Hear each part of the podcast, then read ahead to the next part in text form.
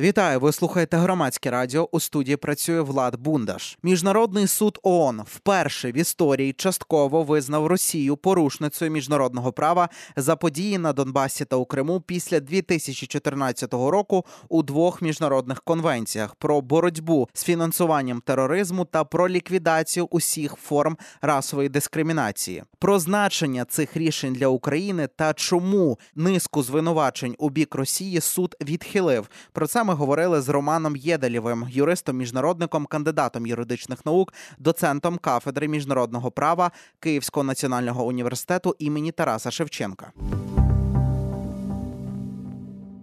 Отже, міжнародний суд ООН 31 січня вперше в історії частково тут варто це зазначити, визнав Росію порушницею міжнародного права за події на Донбасі та у Криму після 2014 року. Я тут додам для наших слухачів і слухачок, що для цього Україна включила до свого позову максимальну кількість вимог, а більшість з яких суд не задовольнив. Тому насправді оцінки рішення вкрай полярні. Вони насправді дещо обурюють. Україна звинуватила Росію в порушенні двох міжнародних конвенцій про боротьбу з фінансуванням тероризму та про ліквідацію всіх форм расової дискримінації. Суд визнав, що Росія має по одному порушенню обох конвенцій, але відхилив інші вимоги та не присудив Україні компенсації. Пане Романе, багато читав про цю справу, і багато людей впише, в тому числі з юристів, що це якась певним чином перемога України. Але насправді, якщо вивчити сам самі оці вимоги в позові, які вписувала Україна, які суд відхилив, то для мене це не виглядає зовсім переможним рішенням. А як для вас? Тут е, доволі складно давати оцінки в такому, знаєте, полярному світі, коли є перемога і є поразка, коли є чорне, коли є біле. От ви на самому початку сказали, що рішення міжнародного суду ООН обурює. Е, Ви знаєте, воно скоріше засмучує, угу. тому що міжнародний е, суд ООН не зміг е, от повністю стати на сторону добра. Так не зміг е, максимально ефективно застосувати існуюче міжнародне право, і е, чітко заявити, що Російська Федерація вчинила порушення за двома міжнародними конвенціями. Е, тому що обурює це знаєте, якби е, всі держави світу з 2014 року робили вигляд, що Російська Федерація нічого не порушила. А це ж не так. Так, держави-члени Європейського союзу, Сполучені Штати Америки, Канада, Японія, Австралія, багато багато інших держав ввели санкції проти Російської Федерації саме за порушення міжнародного права, саме за вчинення акту агресії так у вигляді окупації Кримського півострову, і за підтримку Російською Федерацією цих от незаконних е, формувань, які ну в лапках можемо назвати ДНР і ЛНР. Тобто, світ е, він же ж відреагував. І світ ще тоді сказав, що Російська Федерація порушує міжнародне право, і що Російська Федерація має нести цю е, міжнародну правову відповідальність, і Російська Федерація її несе з 2014 року. Справа в тому, що нам може не подобатися обсяг цієї міжнародно-правової відповідальності. Так, ми можемо хотіти е, нових і нових санкцій, щоб е, не знаю, там Путін припинив бути президентом, щоб Російська Федерація розпалася на якусь е, певну кількість нових е, держав е, демократичних. Але так воно не працює. От е, на жаль, Російська Федерація на даний момент є державою, проти якої введено найбільше санкцій у світі. Тобто, от міжнародне право і міжнародне співтовариство робить ну, якомога більше для того, щоб Російська Федерація ці порушення припинила.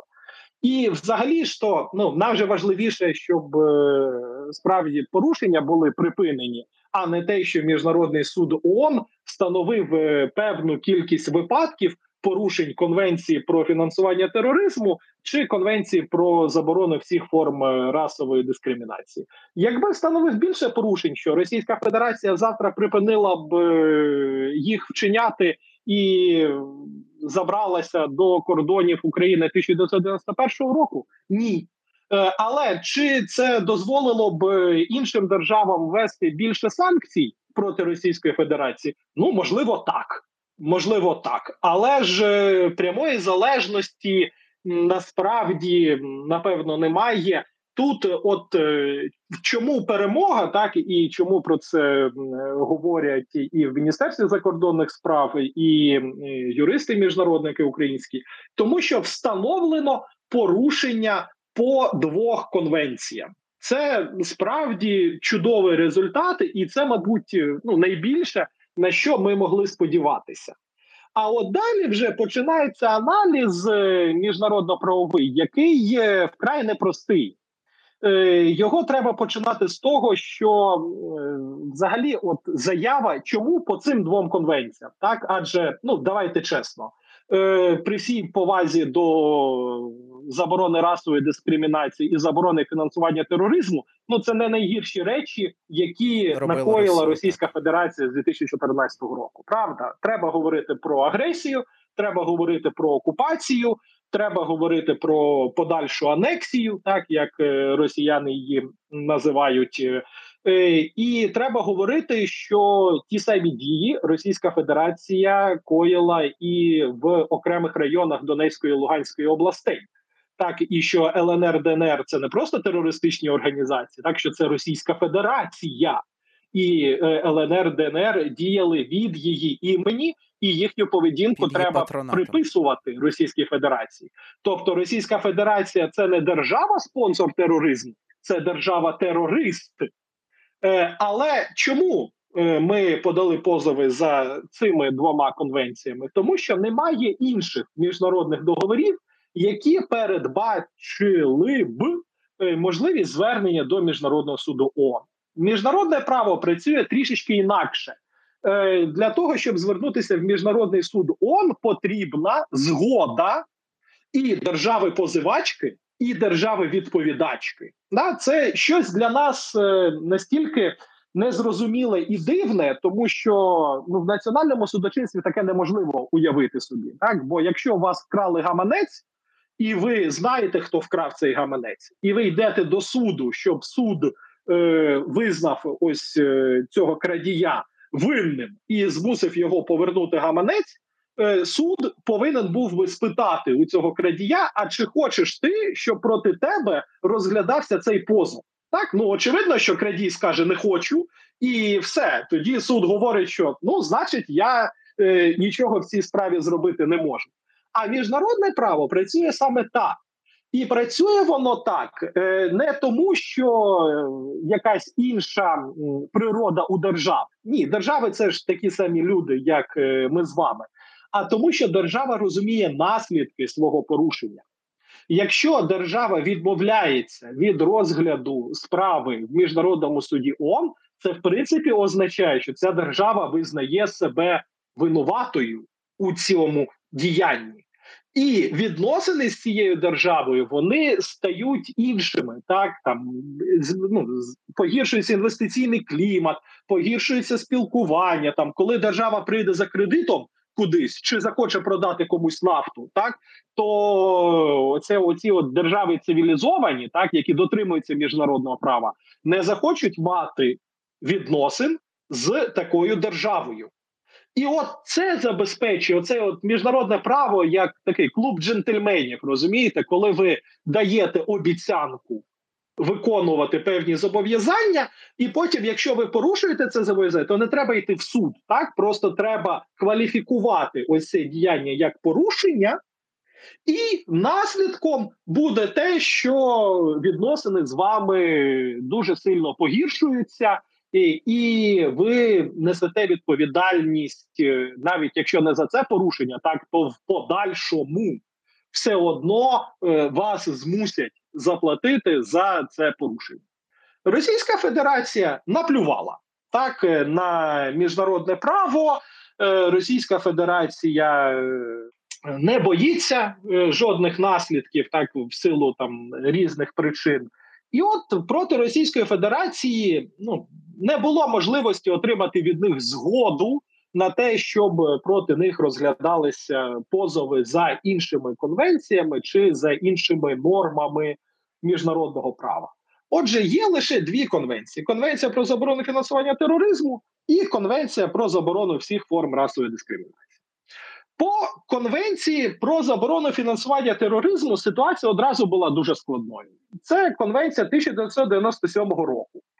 Е, жодна держава світу е, ще не зверталася до міжнародного суду ООН з приводу порушень цієї конвенції.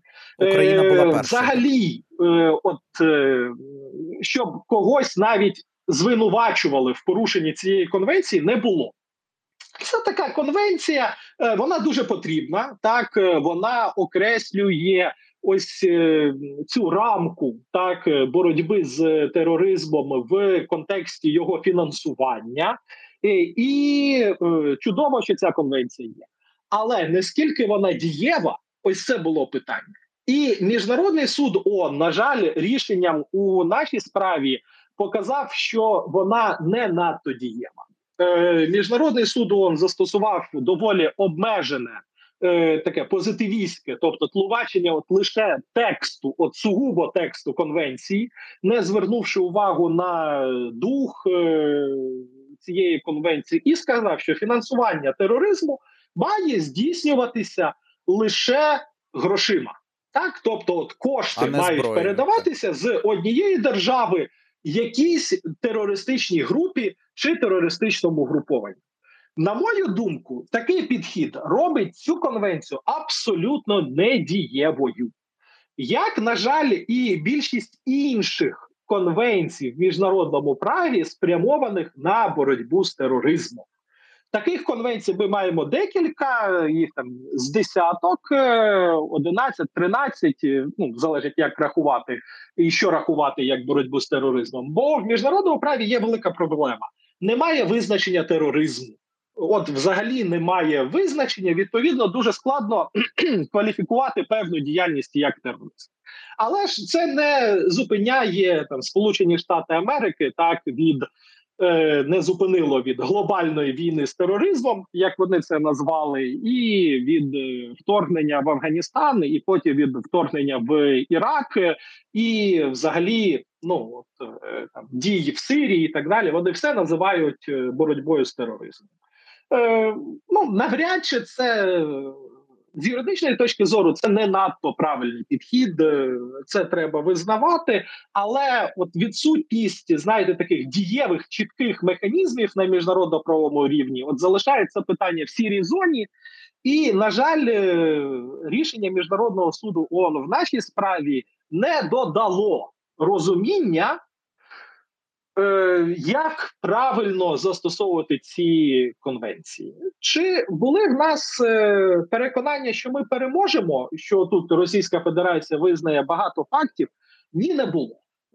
Не було, тому що е, от навіть цей випадок з MH17, так це один з таких вимог України визнати, що Російська Федерація безпосередньо фінансувала ось цей терористичний акт, так збиття рейсу MH17, і що Російська Федерація має виплатити компенсацію.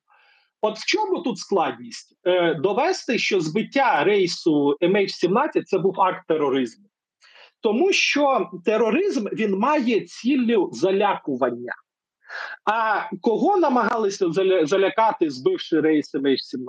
Е, В мене немає відповіді. Цілком можливо, чи як як би я давав так, от е, правову кваліфікацію е, цього діяння, що це скоріш за все воєнний злочин, коли замість е, воєнного об'єкта, так воєнного літака, було здійснено напад на е, цивільний об'єкт на цивільний літак.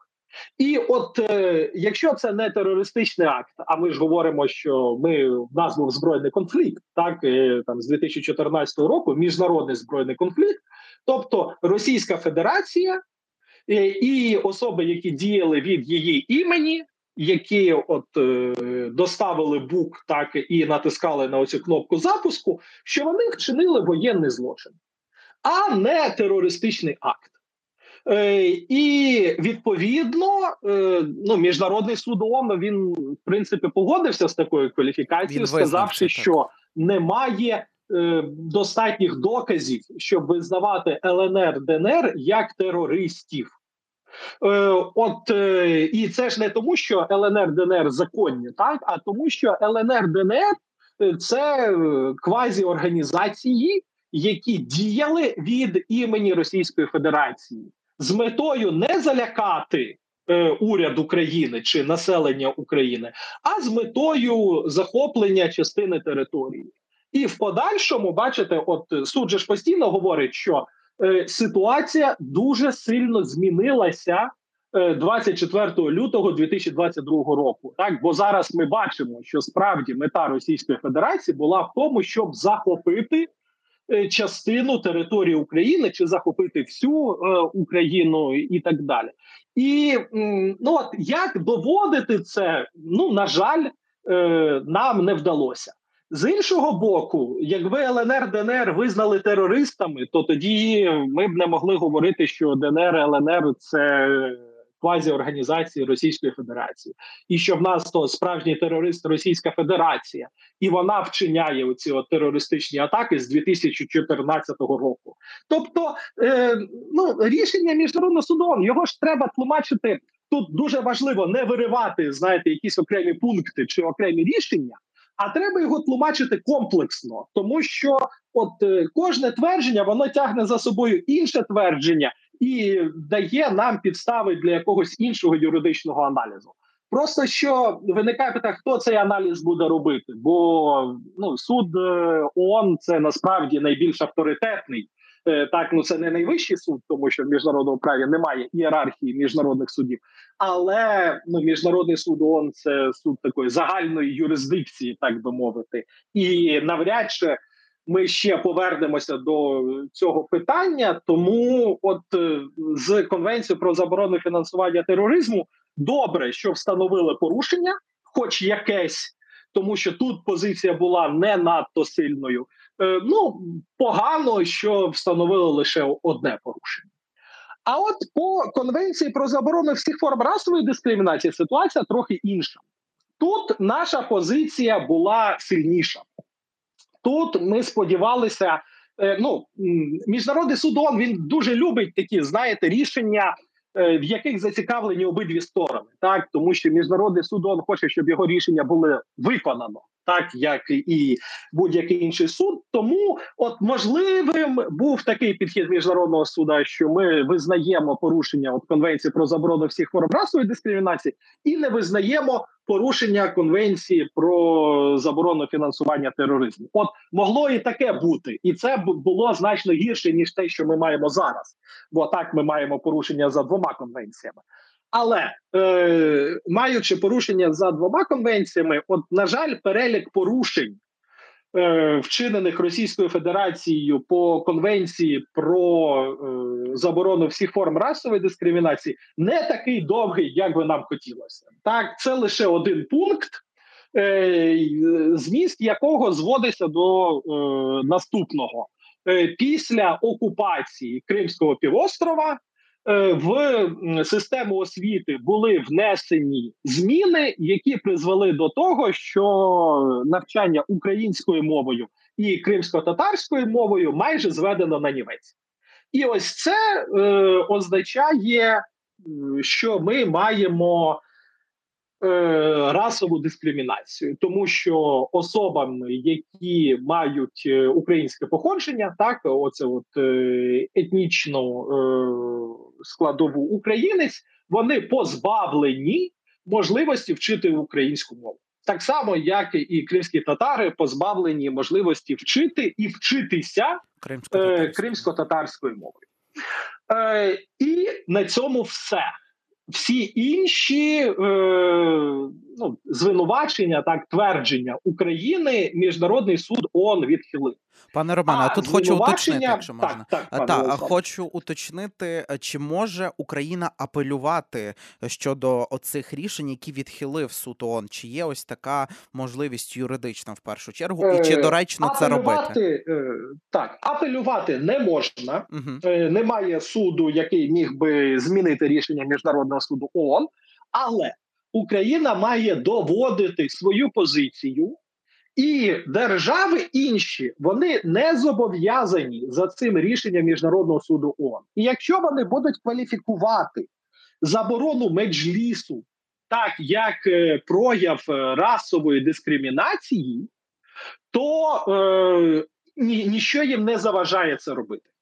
Це лише позиція міжнародного суду ООН. Так, от е, забороною меджлісу тут просто найбільш показовий приклад, так тому що ну не буду приховувати, і мені так здавалося, що е, це от якраз і є прояв расової дискримінації, так, що ви заборонили виборний орган е, самоуправління е, певної етнічної спільноти. От прямо заборонили діяльність цього органу. Е, а міжнародний суд ООН кваліфікував е, цю заборону як політичну. Політична мотивація. Що так не всіх. Е, не всі кримські татари так були заарештовані, угу. не всі кримські татари були змушені залишити територію Кримського півострова, і що багато кримських татар залишилися на Кримському півострові і продовжують абсолютно нормально жити їхні права не утискаються. Ну, як говорить е, міжнародний суд ООН, ну можливо, Україна тут не змогла довести так, і що щодо інших кримських татар е, права е, утискаються. Е, І от от тут бачите, ну це дуже спірне питання. Е, Є окрема думка судді міжнародного суду ООН, який говорить, що не було взято до уваги звіти моніторингової місії ОБСЄ, що Російська Федерація закрила доступ е, для міжнародних спостерігачів і для України до Кримського півострова. Відповідно, як ми можемо довести, що утиски мають місце, якщо вся інформація з Кримського півострова е, жорстко контролюється Російською Федерацією. І відповідно, оця от вимога міжнародного суду ООН, що треба було довести наявних цих утисків, ну вона просто не здійсненна. Абсолютно, от десь п'ять суддів міжнародного суду ООН, вони напевно керувалися от схожою логікою. А 10 суддів, бачите, на жаль, знову ж таки пішли шляхом, що треба довести, і лише в такому випадку ми можемо говорити, що мало місце порушення конвенції. З іншого боку, ну теж треба е, розуміти, що е, багато е, кримських татар, які в тому числі входили до меджлісу, ну вони ж виступали і проти Російської Федерації. Так вони говорили, що це незаконна окупація. Ну абсолютно правильно говорили. І от суд поставився до того, що це переслідування скоріше за політичною ознакою аніж за расовою е, ознакою, відповідно не становить е, расової дискримінації. Е, ну це знову ж таки засмучує насправді, бо ну давайте чесно, важливіше ж рішення міжнародного суду ООН в тому, що ми можемо на нього посилатися. І от е, якщо ми маємо факт, встановлений міжнародним судом ООН, то нам значно легше доводити цей факт. Бо ми з вами в Україні ми чудово знаємо, що відбувалося і в Ордло, і на Кримському півострові. А ну навіть судді міжнародного суду ООН, так вони ж не настільки глибоко в цій темі. Що вже казати там про громадян Китаю, громадян Іспанії, громадян Бразилії так, е, от е, от тут нам справді буде складніше достукатися, пояснити, що відбувається, але ж. Ну, ми можемо йти. Знаєте, от зараз е, представництво президента в Автономній Республіці Крим запустило серію е, публікацій «10 років спротиву. Так і вони розповідають от такі окремі історії осіб, які були засуджені, які відбували от ну були політичними в'язнями. Е, і от можливо, от таким шляхом воно буде навіть е, ефективніше ніж якесь е, рішення міжнародного суду ООН, коли до людини просто прийшли, тому що він кримський татарин, і тому, що він виступає проти незаконної окупації, заарештували е, там 6 років так. чи 7 років. Людина провела в тюрмі, забрали все майно і, і, і так далі. От е, можливо, таким е, чином е, вдасться достукатися до громадян, якщо вже не вдалося достукатися до до суддів міжнародного суду ООН. Ну при тому, що не вдалося достукатися, ну бачите. Ну, судді вони теж ж аналізують все з юридичної точки зору. А юридична точка зору вона дуже часто відрізняється від такої е, ну, Людської, так загальнолюдської так, от е, точки зору. Бо ми ж з вами дуже часто вживаємо вираз тероризм, так, наприклад. А визначення тероризму воно дуже вузьке. Так і Російська Федерація, коли запускає ракету, яка летить в цивільний об'єкт, це ж не тероризм, це воєнний злочин. Розумієте, от з юридичної точки зору, бо ми в стані збройного конфлікту. Е, там ну це не вибірковий напад, це воєнний злочин. Інша справа, коли Російська Федерація бере цивільних е, осіб як заручників, так коли от вона викрадає цивільних осіб, як, наприклад, міського голову Херсона, да оце можливо тероризм. Можливо, тут є от залякування, щоб е, там ті особи, які залишилися в Херсоні, ну коли Херсон був окупований, щоб вони співпрацювали з цією от окупаційною владою Російської Федерації. Тут можливо має місце тероризм. Тобто, от юридична кваліфікація вона дуже складна і, і ну. Не дарма ж так сім років е, от тривав розгляд так. цієї справи, і треба підкреслити, що до 24 лютого 22 року е, ну, Російська Федерація ж була представлена ну, світовими іменами в міжнародно-правовій науці. Е, Після повномасштабного вторгнення ці особи відмовилися представляти Російську Федерацію, але ж ну до 24 лютого Це було. 22 року вже багато юридичних позицій були виписані е, і були розроблені. Тому тут ми боролися е, ну, чудово. Так Україна зробила все, що могла. Чудово, що ми маємо рішення, в якому чітко прописано, що Російська Федерація є державою порушницею міжнародного права. Чудово, що встановлено порушення е, за обома конвенціями. Ну а засмучує, що міжнародне право, от на даний момент таке. Але воно таке, яким його створили держави. Так будемо сподіватися, що після перемоги України наш же ж президент дуже часто говорить, що потрібна нова система міжнародного права. Так Абсолютно. ну, потрібна Світова нова система. система міжнародної безпеки. Будемо сподіватися, що вона буде розроблена. Ну а якщо не буде, ну все одно навіть в таких умовах, так е, нам вдається досягати результатів.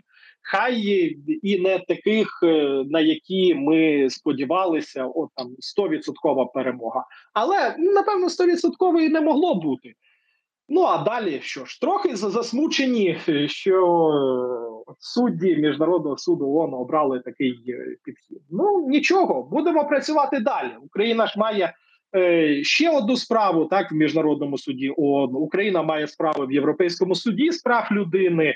е, Створені арбітражі там за конвенцією ООН з морського права 1982 року. Тобто, наша от е, боротьба так з Російською Федерацією саме Ну тут не хочеться говорити юридичний фронт, ну бо це ж не фронт. Юридична е, боротьба, як би напевно, там не було, і фронт він е, один, Один. у нас, і звичайно, що збройні сили України куди важливіші за от всі ці е, дії на юридичному Полі. полі. битви, але все одно Україна робить все можливе і робить це, як видається, доволі ефективно. Пане Романе, і тут хотів би ще поставити питання. Насправді ми сьогодні багато говорили, що і багато змінилося після 24 лютого 22 року. І суд це неоднора- неодноразово заявляв. Ось ці злочини, які вчинили росіяни після 24 лютого, які і вони продовжують їх вчиняти. Тобто, це е, оці воєнні злочини, за які ми говоримо. Ті ж саме репресії в Криму, катування людей на окупованих територіях. Чи буде їх можливо трішки легше доводити ось цю їх причетність росіян до цього після перемоги нашої, щоб не були ось такі великі судові справи, щоб не тянулися вони по декілька років, можливо, десятків навіть? Ну тут бачите, яке е, питання так для нас найважливіше в цьому е, контексті е, не стільки кваліфікація, е, скільки відповідальність е, Російської Федерації. Так нам потрібно отримувати репарації, нам потрібно отримувати компенсації. Е, нам потрібно, щоб Російська Федерація дала гарантії того, що таке не повториться. Ну і врешті-решт дуже важливо, щоб Російська Федерація сама визнала, що вона вчиняла і е, акт агресії, і злочин агресії вище військово-політичне керівництво Російської Федерації, і щоб громадяни Російської Федерації зрозуміли, що коїла їхня держава з їхньої згоди, зі згоди громадян Російської Федерації. От е, це для нас е, важливіше завдання. Чи впорається міжнародний суд ООН з е, таким завданням? Я маю сумніви. Так, от е, ми ж багато говорили, що необхідно створити е, спеціальний трибунал щодо злочину агресії. Так він потрібен. От після Другої світової війни, бачите, Нюрнберзький процес же ж дозволив на європейському континенті знайти якесь порозуміння. От без якогось такого спеціального органу. Е, я маю сумніви, що таке порозуміння е, може бути знайдено. Е, чи міжнародний кримінальний суд може впоратися з цим завданням? Ну можливо, може. Є ще варіант. Бачите, зараз вже створено реєстр збитків так під егідою Ради Європи і за сприяння Європейського союзу. От можливо, коли Російська Федерація почне співпрацювати з цим реєстром збитків виконувати ці рішення, визнавати свої порушення. Можливо, от е, тоді ми зможемо говорити, що це так якийсь е, крок до примирення. Тобто, е, ну щоб це от сталося автоматично і дуже просто, ні. Повірте, величезна е, робота купа на нас людей чекає, так. працює над тим, щоб е, от все це стало реальністю. І чудово, що ми от почали над цим працювати з 2014 року, щоб е, можливо нам все вдалося, і е, ну зараз от складно говорити так про примирення з Російською Федерацією з Республікою Білорусь, але ж ну цілком можливо, що Україна залишиться так, е, буде мати кордон з цими державами, і от е, без міжнародного права, так без е, визнання е, оцих злочинів, які були скоєні, ну примирення не відбудеться і не буде нормального співіснування, от, хоча б в якомусь ну більш-менш. Такому адекватному стані, так без оцих от реваншистських настроїв, які можуть призвести до того, що збройний конфлікт е, знову зажебріє там через е, певну кількість років. Е, простого рецепту, так як цього досягти, і який там міжнародний суд може цьому сприяти, немає. Тут потрібен комплексний підхід. Да? От зараз же ж розглядається ще одна справа України проти Російської Федерації щодо порушення Російської Федерації конвенцію про заборону е, геноциду, е, заборону злочину геноциду і покарання за нього. Але бачите, міжнародний суд ООН вже на цьому попередньому етапі визначення прийнятності справи, тобто визначення, чи може він розглядати цю справу його взагалі, юрисдикції, дуже сильно обмежив. Е, предмет свого розгляду, так uh і на жаль, зараз предмет зводиться лише до того, чи законно, ну чи справедливо, е, чи мала Російська Федерація право е, стверджувати, що в Україні е, українським урядом здійснювався геноцид когось, так там когось міфічного, російськомовних чи мешканців Сходу, чи ще кого там пан Путін. Е, казав, е, що відбувається на території України геноцид. Е, це рішення також буде важливим, тому що ми будемо мати підтвердження, що в Україні геноциду не було. Тут ми можемо не сумніватися в рішенні міжнародного суду, тому що ну не було геноциду на території України до того, як сюди прийшли російські війська.